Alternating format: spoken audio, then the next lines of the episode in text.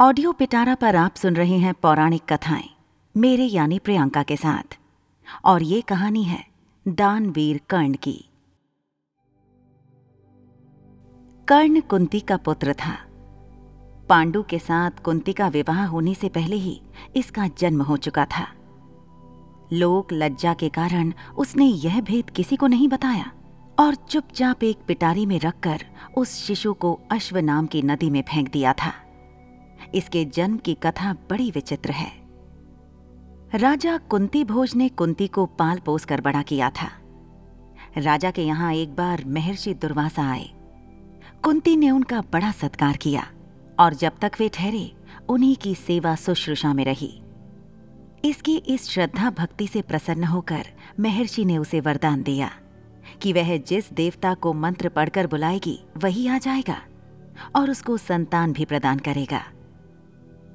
कुंती ने नादानी के कारण महर्षि के वरदान की परीक्षा लेने के लिए सूर्य नारायण का आह्वान किया। बस उसी क्षण सूर्य देव वहाँ आ गए। उन्हीं के सहवास के कारण कुंती के गर्भ से कर्ण का जन्म हुआ। जब पिटारी में रखकर इस शिशु को उसने फेंक दिया तो वह पिटारी बहती हुई आगे पहुँची। वहाँ अधिरथ ने कौतूहलवश उसे उठा लिया और खोलकर देखा तो उसमें एक जीवित शिशु देखकर वह आश्चर्य करने लगा। अधिरथ उस शिशु की निरीह अवस्था पर करुणा करके उसे अपने घर ले आया और उसका पालन पोषण करने लगा। उसने उसे अपनी संतान समझा। बालक के शरीर पर कवच कुंडल देखकर उसको और भी अधिक आश्चर्य हुआ और तभी उसे लगा कि वह बालक कोई होनहार राजकुमार है। उसने उसका नाम वसुषेण रखा। वसु का अर्थ है धन। कवच कुंडल रूपी धन उसके पास था। विधाता ने ही उसको इसे दिया था। इसलिए उसका नाम वसुषेण उचित ही था। वसुषेण जब कुछ बड़ा हुआ तो उसने शास्त्रों का अध्ययन करना आरंभ कर दिया। वह सूर्य का उपासक था। प्रातः काल से लेकर संध्या तक वह सूर्य की उपासना ही किया करता था। दानी भी बहुत बड़ा था। उपासना के समय कोई भी आकर उससे जो कुछ भी माँगता, वह बिना हिचकिचाए उसको दे देता था। अमूल्य से अमूल्य वस्तु से उसको मोह नहीं था। उसका गौरव तो दानवीर कहलाने में था, और अपने कृत्यों से उसने वास्तव में यह सिद्ध भी कर दिया कि वह दानवीर था। उसके समान दानी कौरवों और पांडवों में और कोई नहीं था। उसका परिचय तो हमें उस समय मिलता है, जब इंद्र ब्राह्मण का वेश धारण करके उसके पास उसकी अमूल्य निधि कवच कुंडल मांगने गया था। उस समय कर्ण ने देवराज का स्वागत किया था और सहर्ष अपने कवच कुंडल उतार कर दे दिए थे। दान करते समय अपने हित या अहित विचार वह नहीं करता था। यद्यपि सूर्य भगवान पहले से उसे मना कर चुके थे कि वह इन कवच कुंडलों को किसी को भी ना दे, लेकिन दानवीर कर्ण किसी याचक को निराश करके वापस लौटना तो जानता ही नहीं था। कर्ण के इस साहस के कारण ही उसका नाम वैकर्तन पड़ा था। यदि इस कवच कुंडलों को वह नहीं देता तो कोई भी योद्धा उसे युद्ध में परास्त नहीं कर सकता था। इंद्र ने अर्जुन के हित के लिए ही इनको मांगा था, क्योंकि इनके बिना अर्जुन कभी भी उसे नहीं हरा सकता था। फिर भी उसके इस अद्वितीय गुण से प्रभावित होकर इंद्र ने उसको एक पुरुष घातिनी अमोघ शक्ति दी। उस शक्ति से सामने का योद्धा किसी भी हालत में जीवित नहीं बच सकता था। और उसको कर्ण ने अर्जुन के लिए रखा था। लेकिन श्री कृष्ण ने चाल चली और कर्ण की उस शक्ति को घटोत्कच पर चलवाकर अर्जुन के जीवन पर आए इस खतरे को सदा के लिए मिटा दिया। घटोत्कच, जो आकाश में विचरण करके कौरवों पर अग्नि की वर्षा कर रहा था और जिसने एक बार तो सारी सेना को पूरी तरह विचलित कर डाला था, शक्ति लगते ही निर्जीव होकर पृथ्वी पर गिर पड़ा। धनुर्विद्या में कर्ण अर्जुन के समान ही कुशल था। एक बार जब महाराज धृतराष्ट्र की आज्ञा से कौरव पांडवों की अस्त्र शिक्षा की परीक्षा के लिए एक समारोह किया गया था तो अर्जुन ने अपने अस्त्र शिक्षा के कौशल से सबको चकित कर दिया था। उसने ऐसी ऐसी क्रियाएँ कर दिखाई थीं कि किसी भी योद्धा की हिम्मत नहीं होती थी कि उसका जवाब दे सके। एक विजेता की तरह के कौशल दिखाकर वह प्रशंसा लूट रहा था। दुर्योधन उस समय हतप्रभसा होकर चुपचाप बैठा था। अर्जुन का सा कौशल दिखाना उसके सामर्थ्य के भी बाहर था। उसी समय कंड वहाँ आ पहुँचा और उसने मैदान में आकर अर्जुन को ललकारा। अर्जुन, जिस कौशल के बल पर तू यहाँ सबको चकित कर रहा है और सभी से प्रशंसा लूट रहा है, उसे मैं भी करके दिखा सकता हूँ। यह कहकर उसने धनुष का बाण चढ़ाकर वही सब कुछ कर दिखाया। जो अर्जुन ने किया था। चारों ओर से कर्ण की जय जयकार होने लगी। दुर्योधन का चेहरा अर्जुन के प्रतिद्वंदी को देखकर खिल उठा। उसने उसे हृदय से लगा लिया। उसने उसे अर्जुन के साथ द्वंद्व युद्ध करने के लिए प्रेरित किया। दुर्योधन की बात मानकर उसने अर्जुन को इसके लिए चुनौती दी। अर्जुन द्वंद्व युद्ध के लिए तैयार हो गया। अब झगड़ा बढ़ने की आशंका थी। इसलिए कृपाचार्य ने बीच में हस्तक्षेप करते हुए कहा कि राजकुमार के साथ राजकुमार का ही द्वंद्व युद्ध हो सकता है चूँकि कर्ण सूत के द्वारा पाले हुए हैं। इसीलिए इनके गोत्र, कुल आदि का ठीक ठीक पता न होने के कारण इनको अर्जुन से द्वंद्व युद्ध करने का अधिकार नहीं है।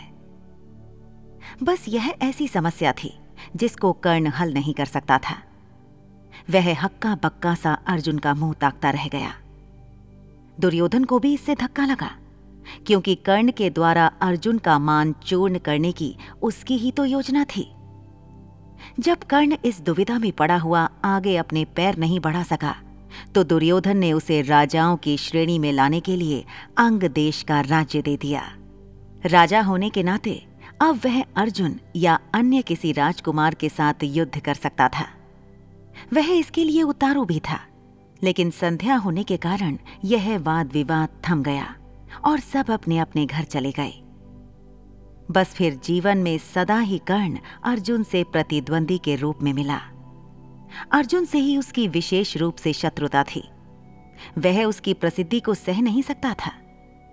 अनेक स्थलों पर वह अर्जुन के सामने आया, लेकिन अपना कुल गोत्र न बता सकने के कारण उसे सामने से हटना पड़ा। वह सूत पुत्र कहलाता था, क्योंकि सूत ने ही उसको पाला था। इसी कारण द्रौपदी के स्वयंवर में भी घूमती मछली की आँख बेधने की सामर्थ्य रखते हुए भी उसको अवसर नहीं दिया गया। स्वयं द्रौपदी ने ही सूत पुत्र कहकर उसका अपमान किया था और उसकी पत्नी बनने से इनकार कर दिया था। सूत पुत्र को क्षत्रिय कन्या का वरण करने का अधिकार नहीं है। ये शब्द शूल की तरह उसके हृदय में चुप गए थे। और वह लहू के घूंट पीकर अपने स्थान पर आ बैठा था। लेकिन द्रौपदी के प्रति उसकी घृणा इतनी बढ़ गई थी कि भरी सभा में दुशासन ने द्रौपदी को नंगा करना चाहा था। तो उसने इसका तनिक भी विरोध नहीं किया था, बल्कि द्रौपदी की हँसी उसने उड़ाई थी।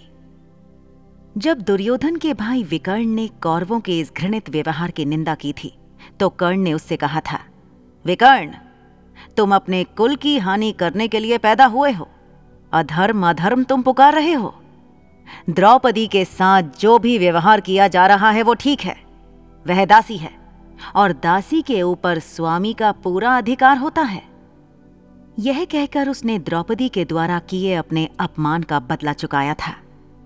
उस समय उसका हृदय पत्थर की तरह कठोर हो गया था।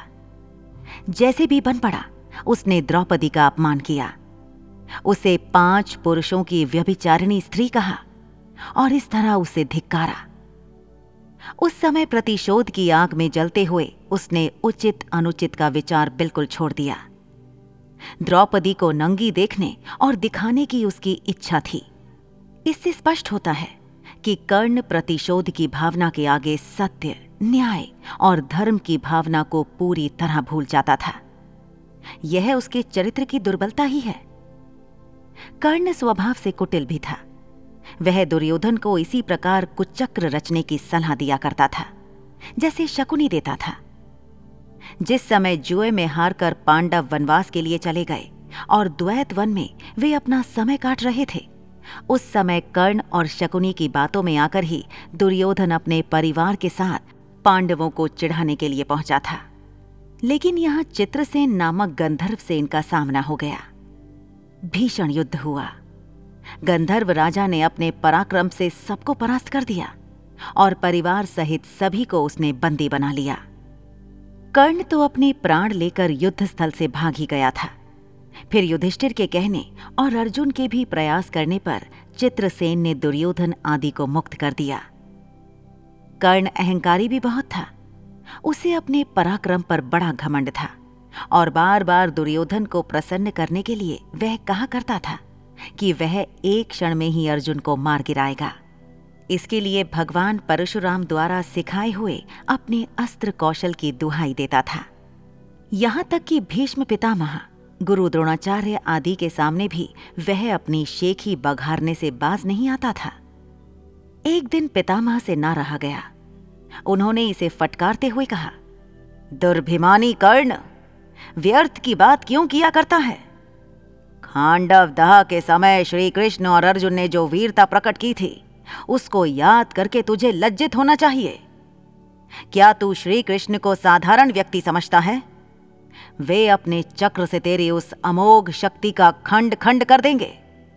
व्यर्थ दंभ करना एक सच्चे वीर का गुण नहीं है। पितामह की यह बात सुनकर कर्ण क्रुद्ध हो उठा और उसने झल्लाकर अपने शस्त्र फेंक दिए। और कहा, पितामह ने सभी के सामने मुझे लज्जित किया है।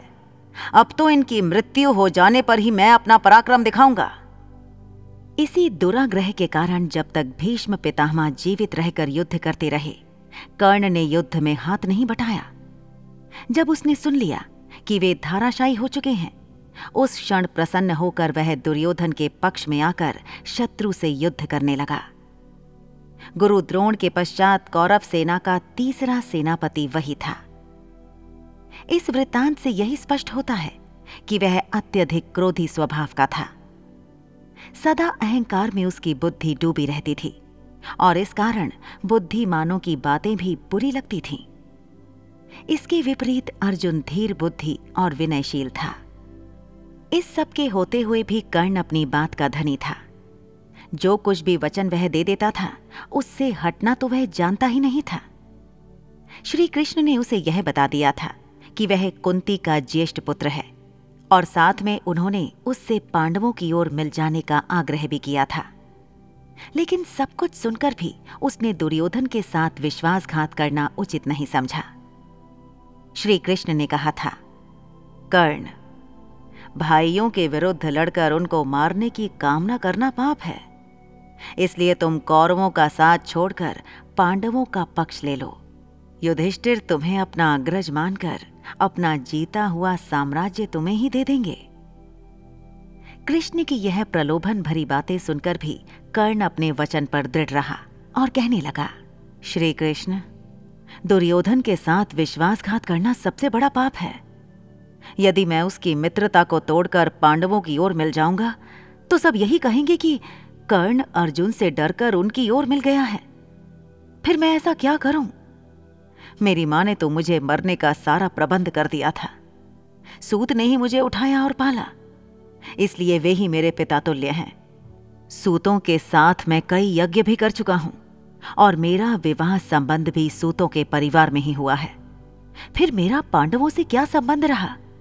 धृतराष्ट्र के घराने में ही दुर्योधन के आश्रित में रहा हूँ। और तेरह वर्ष तक मैंने उन्हीं का दिया हुआ राज्य किया है। फिर कैसे उनके साथ विश्वासघात कर दूँ? दुर्योधन को मेरे ऊपर पूरा विश्वास है।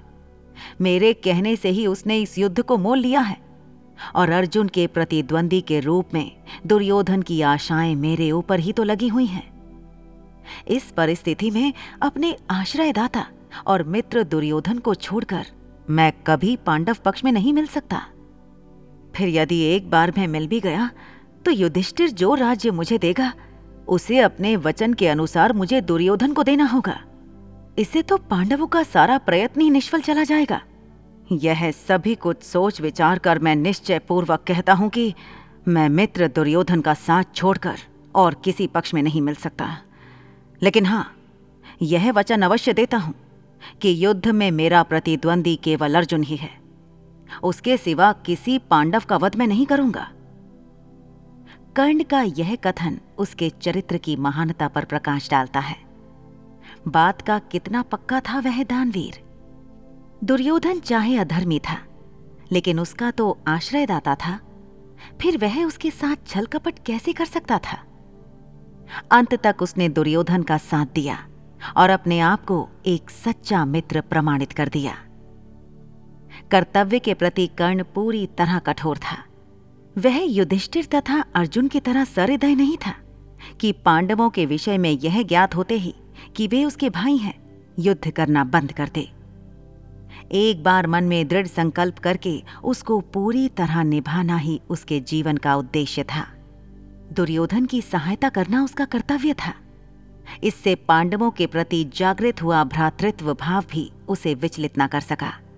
और फिर भी अर्जुन के प्रति कठोर और ईर्ष्यापूर्ण दृष्टि उसकी बनी ही रही।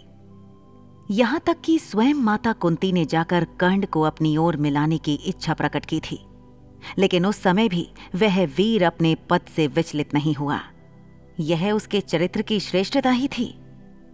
फिर एक बार कृष्ण को वचन देकर अर्जुन के सिवा अन्य किसी पांडव की ओर उसने शस्त्र नहीं उठाया। अर्जुन से ही युद्ध करते हुए वह वीर गति को प्राप्त हुआ। महाभारत युद्ध में भी उसकी वीरता देखकर स्वयं श्री कृष्ण उसकी प्रशंसा करने लगे थे। कितनी ही बार वह अर्जुन के रथ को पीछे हटा देता था। जब तक वह सेनापति रहा, अर्जुन बार बार उसके प्रहारों से विचलित हो उठता था। उसकी समझ में नहीं आता था कि वह कैसे इस परम योद्धा को परास्त करे। अंत में पूरी तरह निराश होकर उसने कृष्ण की ओर देखा। कर्ण के रथ का पहिया ज़मीन में धस गया था। वह उसे निकालने का प्रयत्न कर रहा था। उसी समय कृष्ण के इशारा करने पर अर्जुन ने अन्याय का आश्रय लेकर उसका वध किया। नहीं तो उस वीर को मारना बहुत कठिन था। फिर यदि उसके हाथ में इंद्र की वह अमोघ शक्ति होती तो फिर उसको कोई भी पराजित नहीं कर सकता था। और यह निश्चय था कि वह अर्जुन का वध करके विजय का शंख फूंक देता। लेकिन विधाता की यही गति थी। अमोघ शक्ति को वह पहले ही घटोत्कच पर चला चुका था। अब उसके पास विशेष अस्त्र कोई नहीं था। फिर भी बड़ी कठिनाई से अर्जुन उसे मार पाया था। महाभारत में जहाँ भी उसके पराक्रम का वर्णन आया है, वहाँ अर्जुन के बराबर ही उसको पराक्रमी माना गया है, और था भी वह इतना ही पराक्रमी। कर्ण के पराक्रम में धब्बा लगाने वाली एक बात यह है कि वह कपटी भी था। वह सदा सत्य और न्याय का ही आश्रय नहीं लेता था। उसने अल्पवयस्क राजकुमार अभिमन्यु का चक्रव्यूह के भीतर औरों के साथ मिलकर वध किया था। उसी ने उसके धनुष को काट गिराया था और फिर उस निहत्थे बालक पर छह महारथियों ने मिलकर आक्रमण किया था, जिसमें से एक वह भी था। निहत्थे बालक की हत्या करने का अपराध सदा उसके चरित्र के साथ लगा रहेगा। इसीलिए इतना पराक्रमी होने पर भी कर्ण अर्जुन की तरह महापुरुष की कोटि में नहीं आ सकता। उसका हृदय कलुषित था। इस तरह कर्ण के चरित्र पर दृष्टिपात करने से मालूम होता है कि वह किसी दृष्टि से महान था और अपने किन्हीं व्यवहारों के कारण पतित भी था। उसकी महानता उसके दानवीर होने में है, उसके दृढ़ संकल्प होने में है, उसके अपने मित्र और आश्रय दाता के विश्वास पात्र होने में है। लेकिन छल और कपटपूर्ण व्यवहार, व्यर्थ का दंभ और क्रोध उसके चरित्र की गरिमा को कम करते हैं। वह इतना पराक्रमी था कि उसके मरते ही दुर्योधन का सारा धैर्य टूट गया था और अब उसे अपनी पराजय की आशंका निश्चित लगने लगी थी और वही हुआ भी। कर्ण की मृत्यु के पश्चात कौरव सेना का विनाश हो गया। स्वयं दुर्योधन भी भीम के द्वारा मार डाला गया। युद्ध में पांडवों को विजय प्राप्त हुई। ऐसी ही इंटरेस्टिंग किताबें कुछ बेहतरीन आवाजों में। सुनिए सिर्फ़ ऑडियो पिटारा पर। ऑडियो पिटारा सुनना ज़रूरी है।